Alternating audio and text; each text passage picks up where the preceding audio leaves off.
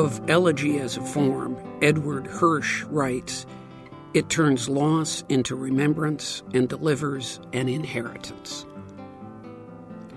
Eric Rensberger spent his early years in northern Indiana. Since 1979, he has been a somewhat unpredictable fixture of the Bloomington poetry scene. He has been published in numerous journals and anthologies, and his collected works may be found at ericrensbergerpoetry.net. Welcome to The Poet's Weave. I'm Romayne Rubinas Dorsey. Eric, what poems have you brought for us?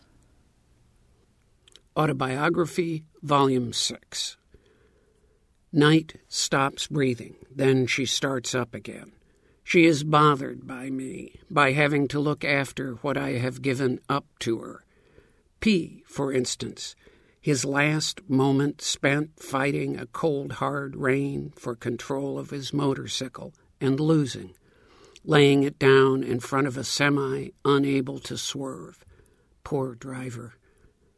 Or D, who finally realized what all his friends and family knew his cult leader was a liar. He'd wasted his gift for belief. Humiliating. Hung himself in his father's garage. Night looks after them, and I look up at the night have I participated in lies? Have I pushed my luck?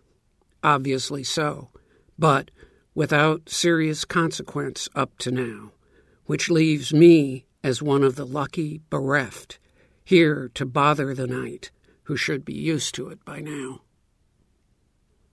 Flowers on the graves of the overdosed.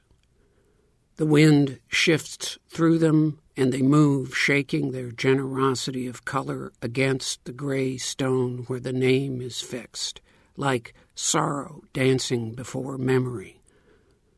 The frail bones are packed in dirt. We visit them as though we could still visit the person. But the bones are not the person who was taken from us violently. I meant to say softly, by deception.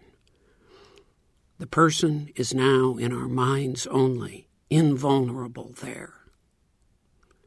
The red flower of a living mouth. Memory makes it bloom again. Memory is like the clouds, hovering on the scene, continually recreated, seeming close but actually at a distance, not subject to harm, as is the easily torn and prone to withering flesh that makes up the form of flowers. Late January. All day cold rain. We have one kind of winter and then another. The fog many mornings obscures the way. I am in my tenth day of mourning for someone who died four years ago.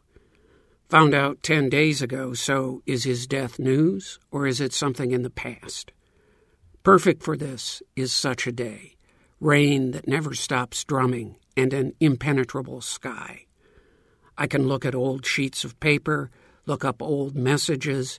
I can hear certain music again, search out photographs. I can get on with my day. I can hope the miserable cold never returns this winter and the roads remain unblocked. I can use the unblocked roads any time I wish to go anywhere I want. I will not think that there is in my town right now some poor guy who never quite trusts himself, who looks ahead and thinks how long, who looks at the rain and thinks how much more, whose thoughts are bent toward the impenetrable and are sweet and angry and like no other.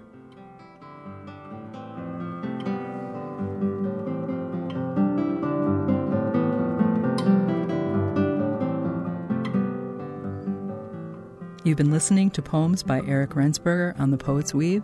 I'm Romayne Rubinas Dorsey.